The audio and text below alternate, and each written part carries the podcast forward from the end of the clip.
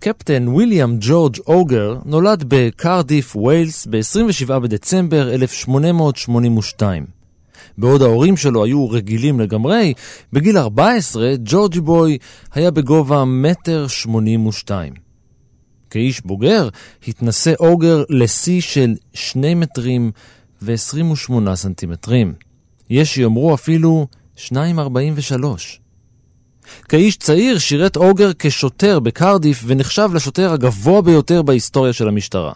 למרות גודלו העצום, ג'ורג' אוגר נודע בזכות אופיו הרך, הצ'ארם הקורן שלו וחיוכו המקסים. הוא היה ידוע כשוטר שעושה מאמץ מיוחד ואהוד על הציבור ועמיתיו.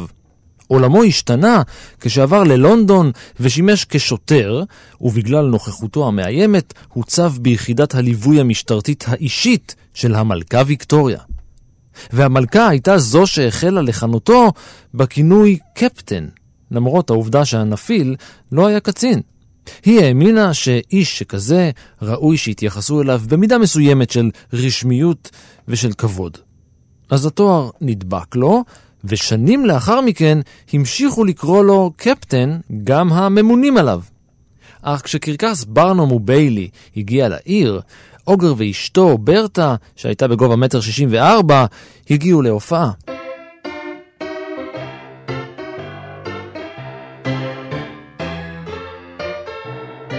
אך כשנכנסו לראות את הענק של הקרקס, גילה אוגר כי הוא גבוה ממנו בראש. מנהלי הקרקס מיד הציעו לו עבודה. ג'ורג' שלנו לא חשב פעמיים, עבודת המשטרה החלה לשעמם אותו, ואיזו הזדמנות נהדרת היא קרקס כדי לראות את העולם.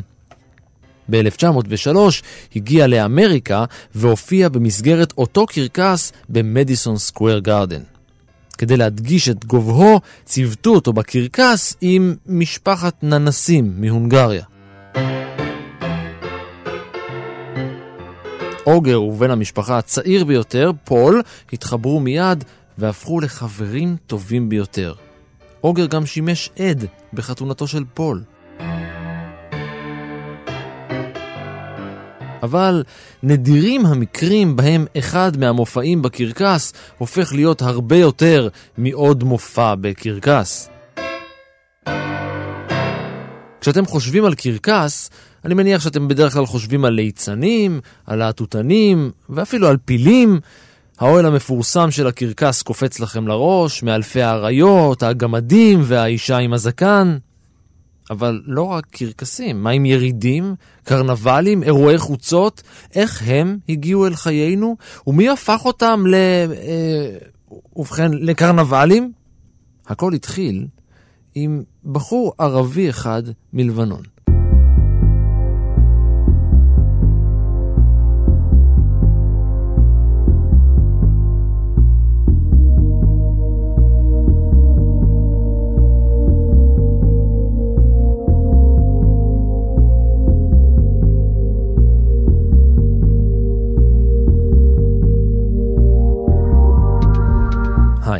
אני רן מנהר ואתם על מנהר הזמן.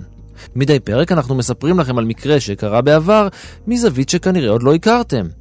הפעם אנחנו מצפינים אל לבנון כדי לפגוש ילד ערבי יתום שהפך ליזם הגדול ביותר בעולם מופעי החוצות באמריקה.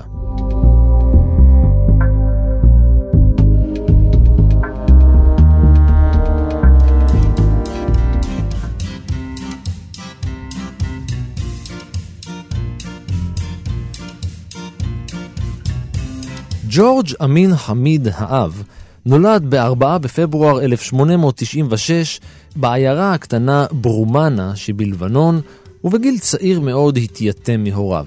זה היה האירוע המשמעותי ביותר בחייו, כזה ששינה את כל מהלך חייו, את מעשיו של ג'ורג' וגם את אישיותו.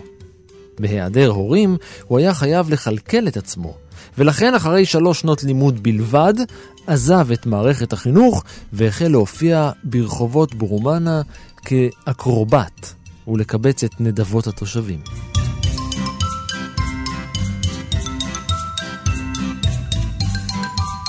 בעברית, אה, לוליין נחשבים האנשים שהולכים על חבל, האנשים שעושים אה, אקרובטיקה אווירית, טרפז, טרפז מעופף, אלה הלוליינים. זהו אסף ברסלה, להטוטן ואומן קרקס. למרות שיש כאלה שאומרים שזה שם כללי להכל.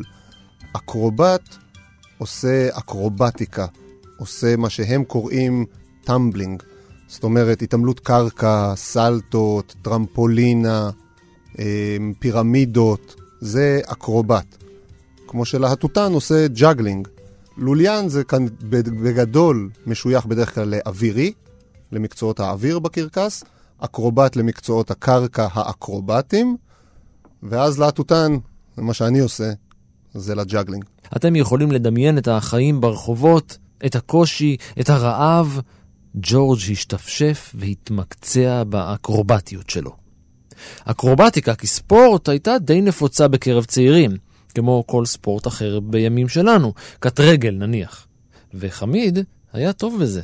הוא אפילו עזר לעיירה הקטנה שלו לנצח את העיירות השכנות בתחרויות. מאוחר יותר הצטרף אל דוד שלו, שהפעיל הרכב של אקרובטים בשם הערבים המתהפכים של אבו בן חמיד. מופע אקרובטיקה שהיה חלק משמעותי במופע של בפלו בילס ויילד ווסט שואו, מופע המערב הפרוע של בפלו ביל.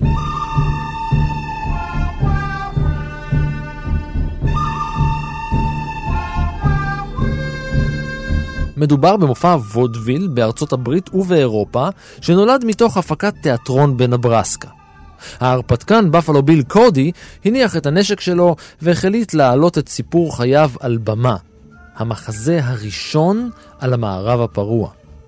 קאובויים ואינדיאנים, אנשי צבא ופורעי חוק של המערב הפרוע, כולם על במה אחת בהצגה שיצאה אל מחוץ לאולם והפכה למופע חוצות נודד.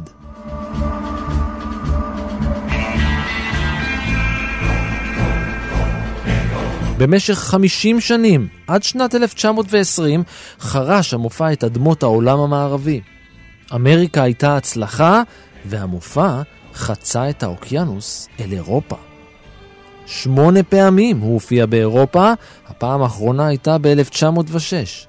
משחר ההיסטוריה, בני אדם אוהבים להשוויץ ביכולות שלהם. גם בסין אה, אנשים התפרנסו מלהסתובב ולעשות אה, טריקים או אקרובטיקה כזאת ואחרת בין העיירות. מאז ומעולם היכולות הפיזיות היו גם נחלתם של אלה שלא היה להם. כשאין לך כלום ויש לך הרבה זמן פנוי, אתה יכול לשפר מאוד את היכולות הפיזיות שלך, בתקווה שיום אחד מישהו ירצה לראות את זה וישלם על זה כסף. קשה לדעת היום מה בדיוק היה אז בתוך המופעים הנודדים האלה. אנחנו מדמיינים את מה שראינו בסרטים, אנחנו מדמיינים uh, צוענים עם, uh, או איש עם בנג'ו קטן שהולך עם הכלב שלו מעיר לעיר. הרבה מזה לא היה רחוק מזה בכלל. עד איפשהו לקראת סוף המאה ה-19 לא היה קונספט של uh, קרקס או מופעים כאלה, מופעים משולבים של הרבה יכולות, שעמדו במקום אחד. היו הרבה משפחות שהתמחו במופע מאוד ספציפי, והיו נודדים ממקום למקום. התיאטרון היה דבר שקורה במקום אחד, אבל כל המוזרויות למיניהם, החל ממאלפי חיות, דרך תיאטרון בובות, דרך אקרובטים מכל הסוגים, מכשפים שהיום אנחנו קוראים להם קוסמים, ולהטוטנים, אם היה לך את היכולת לנדוד ובכל מקום לעשות קצת כסף, בטח בעולם של אז, לפני הערים הגדולות, היה עדיף לנדוד לאט לאט ממקום למקום וכל פעם לקבץ עוד קצת קהל. זה הרבה יותר קל מלשבת במקום ולקוות שיגיעו אליך. כי צריך לזכור שבאותה תקופה אין הרבה תחבורה. אתה נוסע עם הסוס שלך, אה, עם עגלה, וכל המופע שלך הוא מה שנכנס בעגלה.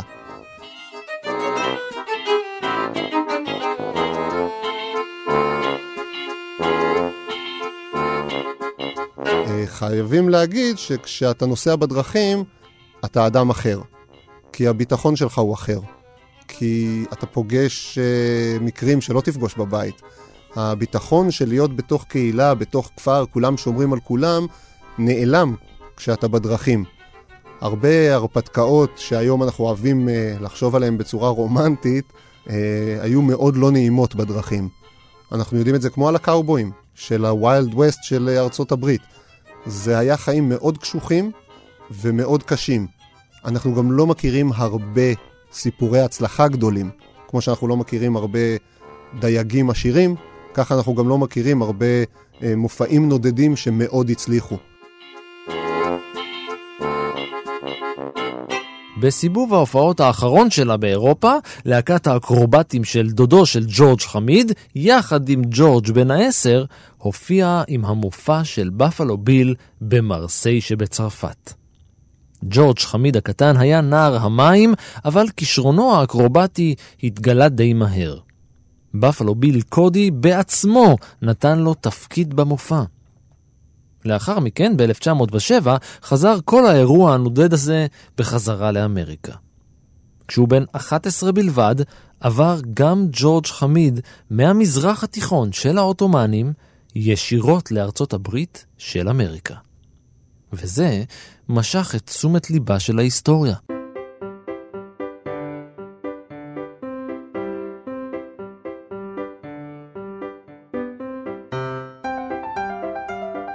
בגיל 13 הגיע חמיד אל מדיסון סקוויר גארדן לתחרות בינלאומית. תחרויות האקרובטיקה התחילו איפשהו אה, בסוף המאה ה-19, אה, יחד עם ההתעוררות של התעמלות הקרקע והספורט היחידני, אה, יחד עם החזרה אחר כך של האולימפיאדה, שנשענת על זה שפשוט האקרובטיקה הלכה ונהייתה יותר ויותר פופולרית. בכל מיני מקומות בעולם התרחשו תחרויות היום אנחנו מפרידים, במיוחד בארץ, כי הספורט פה לא מאוד מפותח, בטח לא הספורט הזה לא מספיק מפותח, אנחנו קוראים להכל התעמלות קרקע או התעמלות אומנותית. בעולם יש הבדל מאוד רחב בין gymnastics, acrobatics, rhythmic gymnastics וכל הגוונים של זה. לנו בארץ אין מספיק, אבל כבר יש נבחרות אקרובטיקה, אה, נבחרת האקרובטיקה של הבנים. אה, ארבעה בנים זכו לא מזמן במדליית זהב, נדמה לי, באליפות העולם.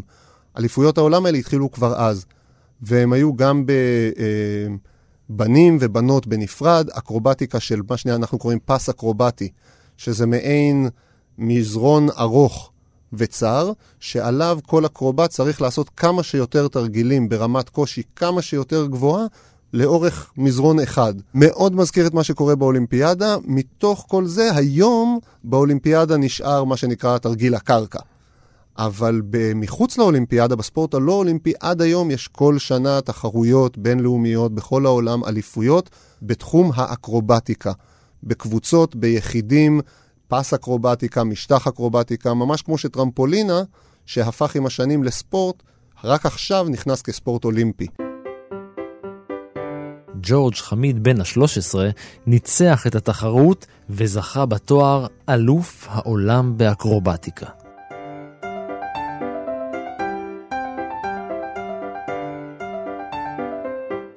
בשנת 1913 סגר המופע של בפלו ביל את סיבוב ההופעות האחרון שלו, וכל חבריו עמדו מול עתיד לא ודאי. כשנגמר מופע, היום האקרובטים צריכים למצוא לעצמם מופע חדש.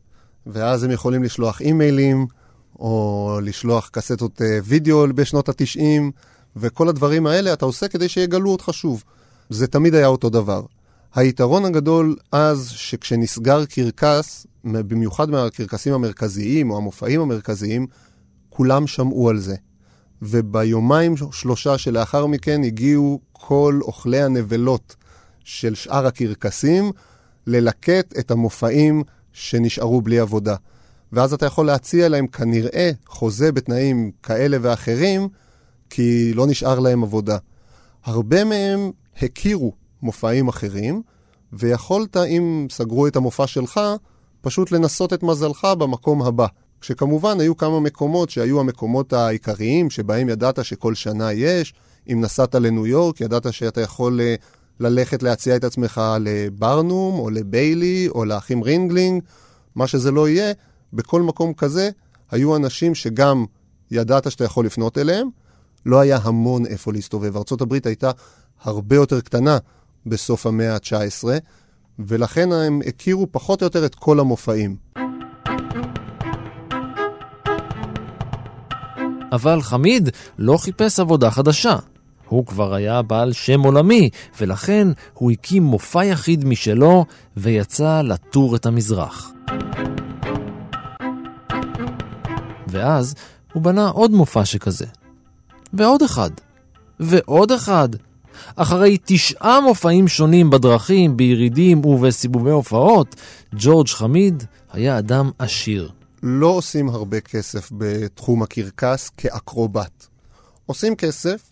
עד היום יש לי חבר טוב שאמר פעם את המשפט האלמותי, אני אף פעם לא אהיה עשיר, אבל אני קונה ירקות אורגניים. ואפשר לעשות את זה. Uh, בתור uh, אומן בקרקס, אתה מרוויח את לחמך יפה. הכסף האמיתי נמצא כנראה, כמו בכל תחום אחר, בהפקה.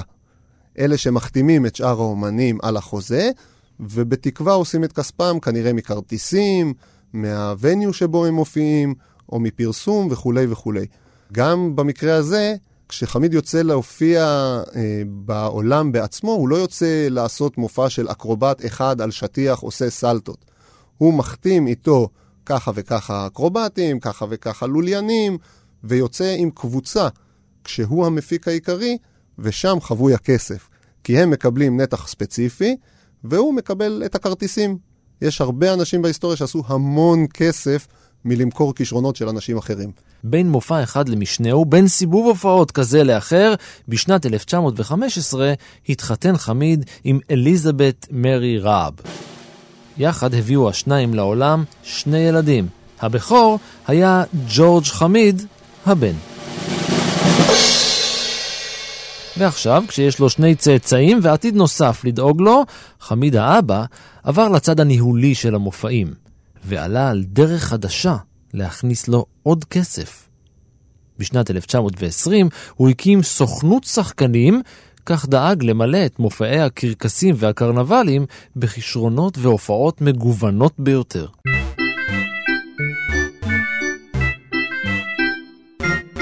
תמיד היו סוכנויות אה, אקרובטים, סוכנויות כישרונות. הם אף פעם לא התמחו דווקא בדבר אחד, כי חבל. אתה יכול לא להתמחות בדבר אחד, אתה כנראה תמכור יותר. אבל uh, הסוכנויות האלה היו דבר שנדרש, פשוט כי הרבה אומנים לא יודעים לעשות ביזנס. הם יודעים לעשות אומנות. זה ממש כמו הגלריות היום וכמו כל חברת הפקות היום, או אמרגן. כבר אז, תמיד אם רצית להצליח, אז מצאת את החבר שטוב במכירות, ואמרת לו, בוא, זה מה שאני רוצה, קח אתה את השאר, או קח אחוזים. תמיד היו, תמיד יהיו, כנראה שהכסף האמיתי לא חבוי באנשים שמתאמנים קשה, אלא באנשים שיודעים למכור.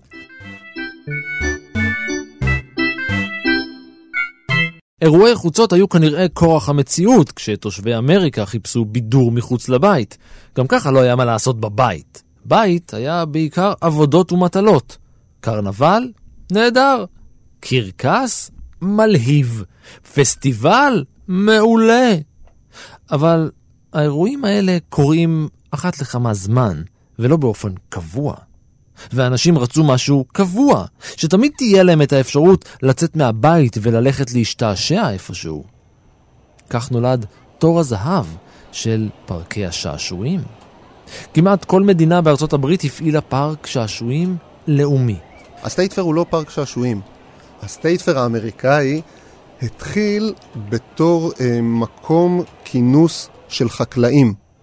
הגיעו חקלאים ל- למכור ולקנות אה, מבהמות מסע ועד ודרך חיות, כל מה שצריך. הם באו בגדול פשוט למכור ולקנות מין כינוס חקלאים של כלים חקלאיים ושל ח- בעלי חיים. היות והם באו מרחוק ולכמה ימים, הם כבר שם שבוע, אז הם באים עם המשפחות, וכבר נעשה להם שמח, וכבר נעשה להם כיף, וסביב זה התפתחה תרבות שלמה שבה בבוקר עושים ביזנס, עושים עסקים של חקלאים, ובערב עושים pleasure. יש מסיבות, יש אוהל מופעים, שהתחיל במופעי וודוויל, אחר כך הגיע מופעי קרקס לתוך זה, ואם אפשר אז נביא דוכני מזון, ממש כמו שאנחנו מכירים היום. במהותו הביזנס לא השתנה, מעולם. הוא תמיד היה איפה שיש, איפה שיש אנשים, שם אנחנו יכולים לעשות כסף. הגיעו אנשים לעשות אה, חקלאות, הגיעו כולם לאותו מקום, בואו נמכור להם אוכל, בואו נמכור להם מופעים. זה ההתחלה של ה state fair, שהפך עם השנים להיות באמת מפלצת של לונה פארקים מטורפים, מופעים הכי גדולים שיש, ובין לבין רודאו, או תצוגות של בעלי חיים, תצוגות כלבים, וכולי וכולי וכולי. אתם כבר קצת מכירים את ג'ורג' חמיד, ואתם כבר יודעים שזה בדיוק סוג ההזדמנויות שהוא מחפש, ולכן אתם גם יודעים שהוא עט על המציאה. במשך תקופה לא ארוכה הוא ניהל את ה state fair של קרוליינה הצפונית. אמרתי תקופה לא ארוכה, כי אחרי לא הרבה זמן הוא נאלץ לעזוב את המקום, כי מועמד בבחירות לתפקיד המושל במדינה התלונן שחמיד פשוט מרוויח יותר מדי כסף. יותר מדי כסף? חשב חמיד. אני אראה לו מה זה יותר מדי כסף. והוא הכניס את התוכניות שלו להילוך גבוה. ה state fair של קרוליינה הצפונית היה רק בלון ניסוי מבחינתו. עוד רגע נחזור לפארק השעשועים הזה ולנקמה של חמיד. לפני זה, בואו נכיר את בוב.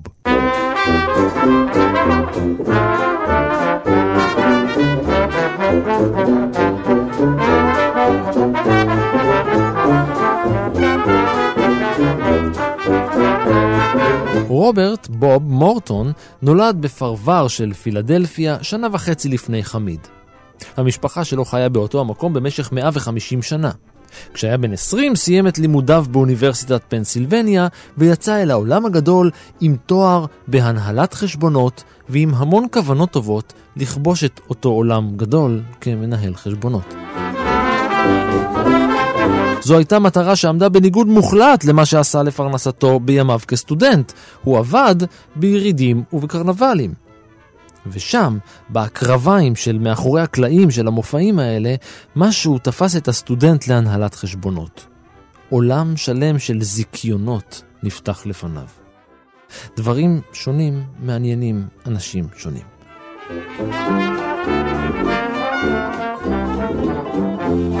עולם הזיכיונות נשאר שם גם כשסיים ללמוד, ובוב מורטון הקים עסק משלו לניהול ומכירה של זיכיונות. זה היה עסק מצליח, שגדל וגדל והפך לשרשרת זיכיונות לכמה וכמה מופעים שונים. לפני מורטון לא היו באמת אנשים שהיו מוכנים לשים את הכסף של מישהו אחר ולקנות מופע. זאת אומרת, רוב המופעים עד אותו, עד, עד בוב מורטון, רוב המופעים התפרנסו ממכירת כרטיסים. היה מפיק שהביא את האומנים, שילם להם משכורת, וכמה שמכרו כרטיסים, ככה כסף הוא עשה. בוב מורטון היה אחד הראשונים שחשב על האפשרות שאני, יש לי את הזיכיון למופע, בוא, תקנה את המופע. כמה כסף שתעשה מזה אתה אחר כך, זה מפיק מתחת למפיק. הוא עבד עם מופע הכלבים וסוסי הפוני של האחים ג'נטרי, שבאופן מפתיע היו בבעלותם של שני אנשים שלא היו אחים, ונקראו ג'ייק ניומן ובן אוסטין. ושם, בקרקס הזה, עלה למורטון רעיון חדש. קונספט חדשני לקרקס. קרקס שיפעל אך ורק מתוך תרומות או השקעות של צופים. הכסף למימון ההופעות יגיע מתומכים, מצופים, משותפים. השריינר זה חבורה של משוגעים שהתחילו מדחקה של כמה חבר'ה בבונים החופשיים שאמרו, תקשיבו, אנחנו גם ככה נפגשים לעשות כיף, בואו נעשה מועדון סגור שלנו שמוקדש לעשיית כיף. וזה פשוט יצא מכל פרופורציה.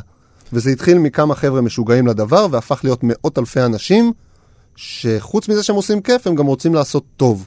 השריין סירקוס במקורו הוא פשוט דרך לאסוף כסף למסדר של השריינרס, שבגלל שהם אה, רוצים לעשות fun ולעשות כיף, הדרך שלהם לגייס עוד כספים מהציבור היא בהרבה מהפעמים בתרומות ובמכירת כרטיסים. ובין השאר הקימו את בית החולים, את רשת בתי החולים אה, לילדים. וכדי לממן את זה, וגם כדי לעשות טוב לקהילות במקומות שבהם הם נמצאים, הם עושים שני דברים עיקריים, זה תהלוכה שנתית, אה, מאוד מטופשת, עם גברים מבוגרים גדולים בתוך אה, מכוניות מיניאטוריות, וכל מיני דברים מצחיקים כאלה, והם מקימים היכלי תרבות גדולים, שבהם הם עושים אירועי תרבות גדולים. מקונצרטים ו- וסימפוניות, ועד uh, מופעי קרקס. ולימים זה נהיה מסורת להביא לשריין, בכל עיר שבו הוא נמצא, מופע קרקס לשבוע, לעשרה ימים, ולשים את זה תחת הכותרת שלהם. את הרעיון המהפכני הזה הציע מורטון לבעלי הקרקס, אבל אלה לא ממש הבינו ולא ממש רצו לקחת חלק ביוזמה החדשנית. אבל בוב מורטון האמין בשיטה החדשה שהמציא. אם שני השותפים שהיו בעלי הקרקס לא שיתפו פעולה, אולי הוא ימצא דרך אחרת להוציא אותה אל הפועל. אז הוא הציע להם הצעה שהם לא סירבו לה. הם השאילו לו מספיק ציוד ואמצעים כדי להקים ולבדוק את היוזמה שלו בצורת קרקס שיעלה בשריין טמפל בדאלאס שבטקסס. הם כל כך לא האמינו שהוא יכול להצליח עם הרעיון הדבילי שלו, שהם אפילו לא מכרו לו את הציוד, הם השאילו לו את הציוד, קח תנסה את השטות שלך, תחזור, נדבר אחר כך. המופע היה הצלחה אדירה.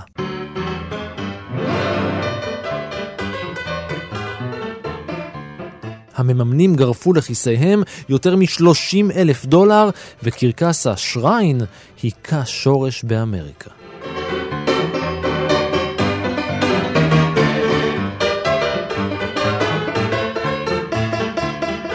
בוב מורטון הקים קרקס משלו. הוא קרא לו קרקס בוב מורטון, כמה מקורי. הוא פעל ברצף במשך 15 שנים, עד שהגיע למורטון בחור נמוך, מרובע ובעל מראה והתנהגות ראוותניים. איש קרקס, נו מה? אצל אומני הקרקס קוראים לזה, אה, אקרובט. נמוך, מרובע, בריון, כי זה מה שהוא עושה כל החיים שלו. הוא עושה סלטות ופליק פלקים, בטח שבטח כשהם עוד עשו את זה על דרכי עפר ולא כמו המפונקים שאנחנו היום על מזרונים. ככה נראה אקרובט. קראו לו ג'ורג' חמיד. בשנת 32 שילבו ידיים שני הכוחות הגדולים בעולם הקרקסים של אמריקה והקימו את המפלצת שנודעה לימים כקרקס חמיד מורטון. זה היה קרקס השריין הגדול ביותר בארצות הברית והטוב ביותר. הם עלו בימים שבהם כבר היו בארצות הברית כמה קרקסים מאוד מבוססים. הרינגלינג בראדרס כבר היו מבוססים. ברנום וביילי, אני אפילו לא בטוח אם כבר היו ביחד או כל אחד לחוד מאוד מבוססים. והם מאחדים כוחות, באותה תקופה יש הרבה, הרבה מאוד קרקסים קטנים בארצות הברית, והם כולם מתחרים על מי יהיה הכי טוב, מי יהיה לו את התהלוכות הכי יפות, ואת המופעים הכי יפים, והכי הרבה חיות, עם החיות הכי מרהיבות. בגלל החוזה שלהם עם השריינרס ועם המופעים שנדדו בין השריינס בארצות הברית, הם יכלו להרשות לעצמם כנראה להגדיל עוד את המופע. והמופע הזה באמת נהפך ונשאר עד היום אה, לאחד המופעים המוכרים והידועים בארצות הברית, שבה אגב עד היום לרוב הקרקסים וברוב המדינות עדיין מותר להופיע עם חיות. עד היום אה, שריין סירקס הוא אחד הקרקסים הגדולים שעדיין יש, אפשר לראות במופעים שלהם פילים, מופעי גמלים, כל מיני דברים שקשה מאוד למצוא היום בארצות הברית. הכישרון הגדול של מורטון התבטא ביכולת שלו לסגור חוזים מול ארגונים, בעוד חמיד השתמש בקשרים שלו עם סוכנים ומופעים בכל רחבי העולם. במילים אחרות, חמיד הביא את האטרקציות הגדולות ביותר, המופעים הטובים ביותר והאקרובטים הטובים ביותר אל הקהל הגדול ביותר, הקהל האמריקאי. בשנת 36 רכש ג'ורג' חמיד את יריד המדינה של ניו ג'רזי, הטרנטון. אחרי פחות מעשור השיג את השליטה על מזח הפלדה של אטלנטיק סיטי, הסטיל פיר, פארק שעשועים ענק על הטיילת של העיר. הוא הפעיל את המקום במשך 30 שנה. בסטיל פיר, אותו הוא רכש תמורת 2.5 מיליון דולר של אז, הוא העסיק מאות מופיעים מכל רחבי העולם. מאומני קרקס ומופעי וודוויל ועד כוכבי מוזיקה ורוק. כל זאת בתקופה בה המופעים האלה החלו לגבוה ולאבד מהאפיל שלהם. בתקופה הזאת שבה הקרקס חווה איזושהי ירידה במניות בגלל שהגיע הקולנוע, בגלל שאנשים נכנסו יותר לתוך ערים, ובטח שבטח כשבארצות הברית הכלכלה לא מאוד יציבה, באים והולכים, יש בעולם מלחמות, אז הקרקס חווה איזושהי אה, ירידה בזוהר שלו, ודווקא שם, באטלנטיק סיטי, גם התרכזו הרבה אנשים עם הרבה כסף. כי היה הימורים מסביב, והיה הרבה שואו ביזנס, זה קצת כמו הווגאס של האזור הזה של ארצות הברית, ואליו הגיעו באמת כל האומנים הגדולים, כי האומנים הגדולים מחפשים את הבמות הגדולות. וכשאתה אומן גדול אתה יכול לבחור איפה להופיע, ולא חייב לענות לכל הצעה פריפריאלית שמגיעה אליך. נוסף לסטיל פיר, חמיד רכש והפעיל גם את הברודווי בול באטלנטיק סיטי, את האקווריום של פילדלפיה, שאת שמו הוא שינה לאושן וונדר וורלד והעביר אותו לסטיל פיר, הוא שכר את המיליון דולר פיר באטלנטיק סיטי ורשת של תיאטראות, כל אלה בנוסף לקרקס בעל שלוש הזירות השונות ולסוכנות הטאלנטים שלו.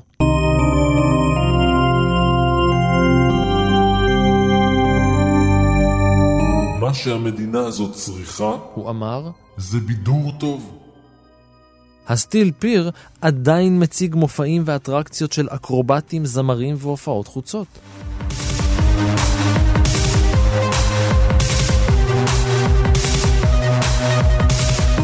בשנת 1948, כשהוא בן 52, קיבל את פרס הורשיו אלגר. מדובר בפרס של הארגון שנוסד כדי לחלוק כבוד לאמריקאים שהציגו נחישות יוצאת דופן והצליחו בניגוד למצופה וכנגד כל הסיכויים ובעיקר הודות להשכלה גבוהה.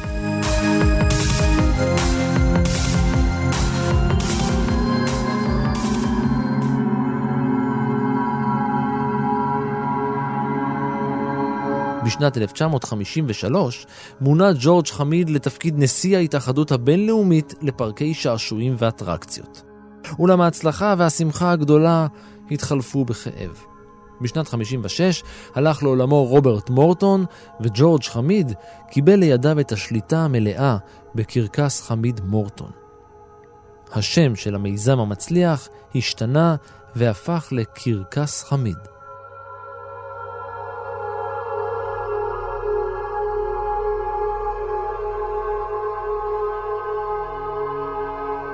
בשנת 65 הוגדר ג'ורג' חמיד על ידי המגזין ניוזוויק כאחד מהיזמים הגדולים של אמריקה בכל מה שקשור בבידור חוצות.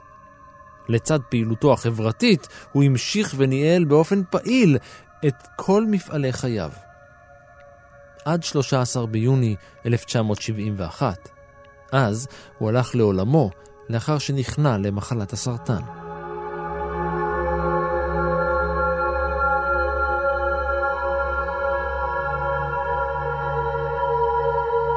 הוא השאיר את השליטה באימפריית הבידור שלו בידי בנו, ג'ורג' ג'וניור. הוא היה בן 75. פחות משנה לאחר מכן נכנס להיכל התהילה הבינלאומי של הקרקסים. לאיש היו שלוש שנות לימוד בלבד.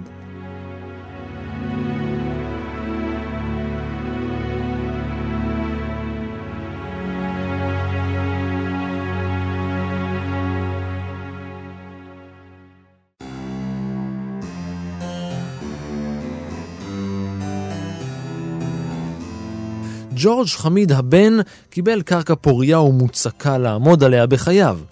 אבא שלו דאג לכך.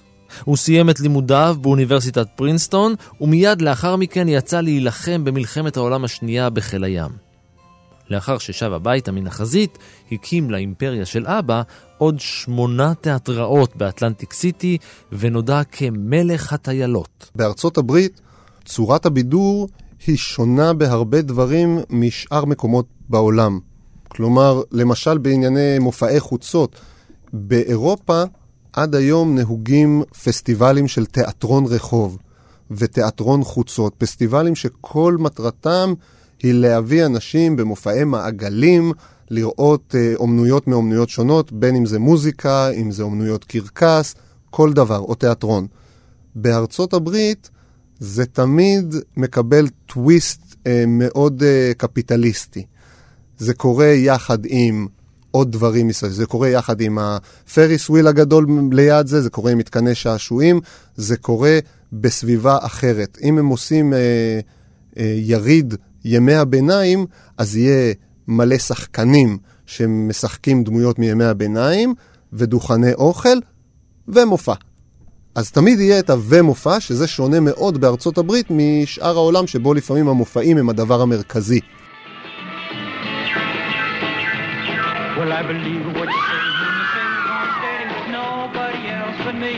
הוא הביא קהל צעיר יותר להופעות פופ. בשנת 58 למשל, כוכב הרוק ריקי נלסון שבר את שיאי הקהל כשיותר מ-44 אלף איש הגיעו לראות את ההופעה הראשונה שלו.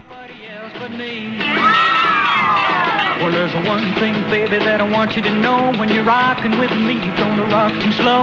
Move on and get toe to toe. We're gonna rock till we can't rock no more. I I. גם בשנת 64 עשו האבא והבן היסטוריה כשהצליחו להביא אל היכל הטיילת, The Broadwalk Hall, את הביטלס.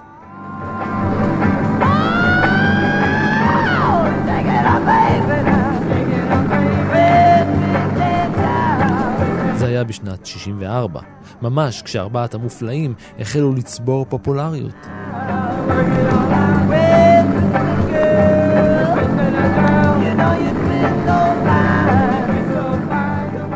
בשנת 1975 מכר חמיד הבן את כל האולמות והנכסים שלו בטיילות כדי לנהל את פארק השעשועים של ניו ג'רזי.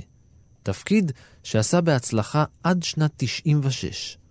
שנה לאחר מכן העביר את השליטה בחברה לבנו, הנכד של חמיד המקורי, ג'יימס חמיד. אחרי שנה, ומאז 1998, רק גדלה הפעילות של הקרקס ושילשה את עצמה. ציוד חדיש הוכנס לקרקס, שטח הפעילות גדל, המופע הפך מרהיב יותר. חמיד הבן הלך לעולמו בשנת 2013, בן 94. כיום מנהל את הקרקס נינו של חמיד המקורי, ג'יימס חמיד הבן. במשפחות קרקס תמיד רוצים עוד ועוד צאצאים שיקחו את השם וימשיכו את השושלת, וכשאתה מגיע למישהו שהוא uh, הרבה דורות בקרקס, הוא תמיד יציין את זה. הוא תמיד יתחיל את הזה, אני ככה וככה, דור שביעי ל...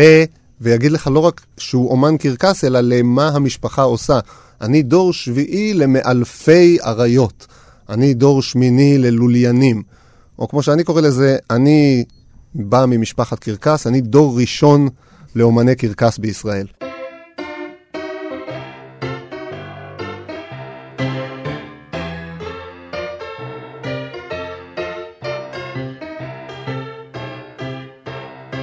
ג'ורג' אוגר הענק שהזכרנו בתחילת הפרק לא היה מבסוט מהקריירה שלו כענק בקרקס. לכן החל לממש את שאיפותיו להפוך לשחקן. ב-1906 כתב ושיחק במחזה ג'ק הרוצח הענק, שעלה בחיכובו יחד עם חבריו הננסים. ההצגה רצה במשך עשר שנים והייתה מגה היט.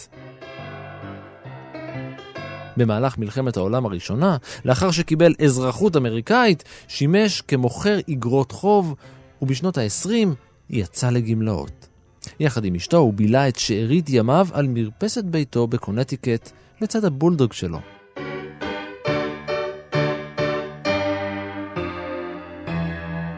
רק שבשנת 22 החליט אוגר כי הוא לא יכול יותר עם השקט הזה, והצטרף שוב לקרקס. שם הוא קיבל 50 דולר לשבוע, ואהב כל רגע. באותה השנה ניגש אליו הרולד לויד, כוכב הסרטים האילמים, והציע לו להשתתף בסרט תמורת 350 דולר לשבוע, ולהפוך לכוכב שתמיד רצה. זה לא קרה. ב-30 בנובמבר התלונן על כאבי בטן בזמן שהיה אצל חברים בניו ג'רזי. הוא נכנס להתקלח והתמוטט. חבריו לא יכלו לסייע כיוון שגופו חסם את הדלת. רק לאחר שהסירו את צירי הדלת, גילו את גופתו האדירה. בהלווייתו השתתפו למעלה מאלף חברים וקרובים. There's only two types of people in the world. ועד כאן מנהרת הזמן להפעם. תודה לאסף ברסלה. אתם מוזמנים לחפש אותו ברשתות החברתיות בתור אסף קלי קלות או אסף אנד רול. תודה גם לאור מנהר שניצח על הזירה והיה על ההפקה, ולניר גורלי שנפל מהטרפז והיה על העריכה.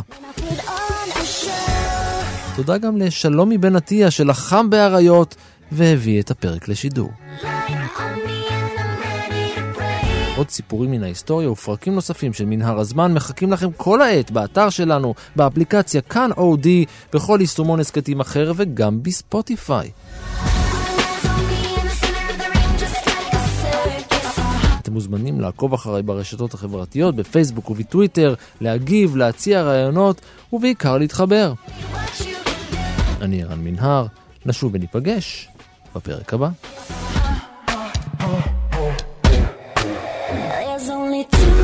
Of guys out there. Ones that can hang with me, and ones that are scared. So, baby, I hope that you came prepared. I run a tight ship, so beware. I'm like the room leader, I call the shot. I'm like a firecracker, I make it hot, then I put on a show.